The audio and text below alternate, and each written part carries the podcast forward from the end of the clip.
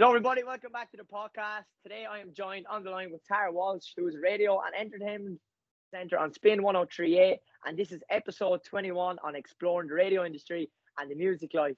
Hope you're all keeping well, and Tara's here on the line to chat with me now all about radio. How you going, Tara? Good. How are you? Thanks so much for having me, Kino. Keeping great, Tara. It's great to have you on here today to chat everything about music and the, the life of radio, really. And it's Yeah. great to have you on. Yeah, it's great to be here. I mean, it's taken us a while, hasn't it?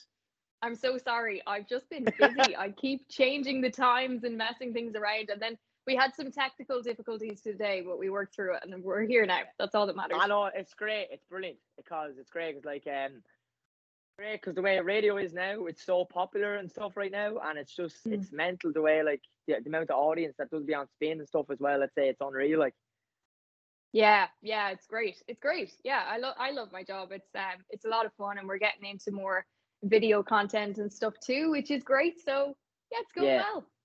that's brilliant. And like going starting from radio, Tara. Like how did you get into radio? Basically, how did you get? How did you start get like going off getting into radio?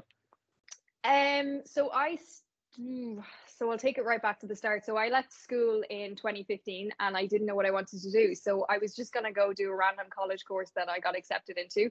Um, but then I decided Yeah. rather than jump at something that I might end up dropping out of, I would work for a year, um, build up my savings and figure out what it is I want to do. Um, Right. and within that year, I was listening to a lot of radio because I worked in a in a retail shop, so I was listening to radio a lot. And my Yeah. mom actually just said it to me one day. She was like, "Would you try radio?" And I was just like, "Yeah, why not?" I went to I was like googling college courses for radio because I don't know how it works. Um, and I found Ballyfermot, Ballyfermot, and studied there for two years. And I just think like that helped me so much because it introduced me to industry contacts and it got me into Freak, which is or was an online Yeah. station for Communicorp at the time. And uh, I messaged Andy Clark, who runs the station, and asked him if he would give me a shot. And he brought me in and he let me go on air. And that's kind of where I got my start. So I started mental. in college. Yeah, I started in college and I and he and kind of college guided me in the right direction and showed me that there's an online station called Freak that you can get into. So I did that and then kept getting better and Oh better and trained and then hanged And with like, were, program directors. were you were you kind of listening to Spin when you were younger and stuff like maybe like going to school and stuff like that? Like, were you always listening to Spin 103.8 um in Dublin and stuff like, or what was your favorite Yeah. favorite radio station back then? Like, Oh, Keen. Dodgy question. it is, yeah, yeah, it is, yeah, yeah, yeah, the answer is, of course, spin. yeah, yeah, yeah. I know, yeah. Like I'm actually from I'm from Navan, so I I wouldn't have been listening to Dublin stations all that much. It would have been more national. Um, but it was kind of I suppose as I got older, I started listening to Yeah. a lot of spin, and then when I went into college, I knew the station so well, and everyone knew the station, and I I just loved it, and I knew that I I knew that I fit there. Do you know that way? Yeah, absolutely. So. I was like, I was in that age group. I'm young. I was like, spin is where I want to be. So yeah. yeah, and because I see you're doing a, a lot of entertainment with Spin now as well and stuff like that. Like, how was that going for you? And how how how long have you been doing the entertainment um side of things with Spin and stuff?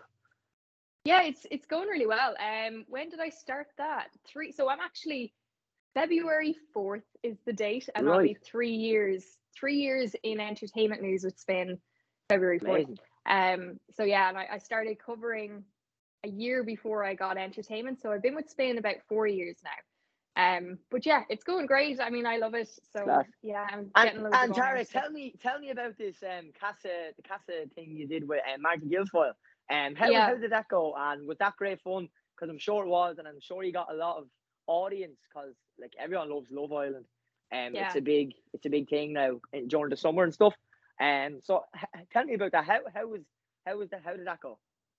Yeah, Casa Spin was great. Um, Yeah, yeah, it was so much fun. So I obviously, I, you know what's funny about it is I never watched reality TV and I was never into Love Island. until I started in Spin, and the Spin audience is mad into Love Island, and that's how I got into it. And now I'm obsessed. But so Yeah, I, yeah. I loved I loved the show by the time Casa Spin came around and I was offered the position to co-host alongside Martin. I mean, like it's one thing to be interviewing Anton Danyluk, but then to be working alongside Marty, who I've looked up to, you know, that way. So um, Absolutely. no, yes. it was so much fun. We had such a blast, and it was so different to the entertainment stuff I do because it was all on camera, and every week we were getting all dressed up, and we were in a studio, and it was a lot of fun. It was great. And like, how long? How many weeks did that run for, Tara? Did that run for the duration of the show, or did it like Yeah. run for a few weeks? Yeah. Yeah, pretty much. I think it was. Oh my god, it was literally just last summer, but it just feels like years ago Yeah. at this stage. Uh, That's class. was it like was it like six weeks or something like that? I think. Yeah, yeah, yeah so there was like Mad. an episode a week, or was it eight weeks? Anyway, yeah. Really, really good. And like for anyone getting into the radio industry, what's the best advice you give out there for anyone kind of wanting to break through the radio industry, basically? Um, I actually thought about this on the drive home today because I had a feeling you might ask that question. Um, Yeah. and I would say I would say the answer is to be available. Um, and I know that Right.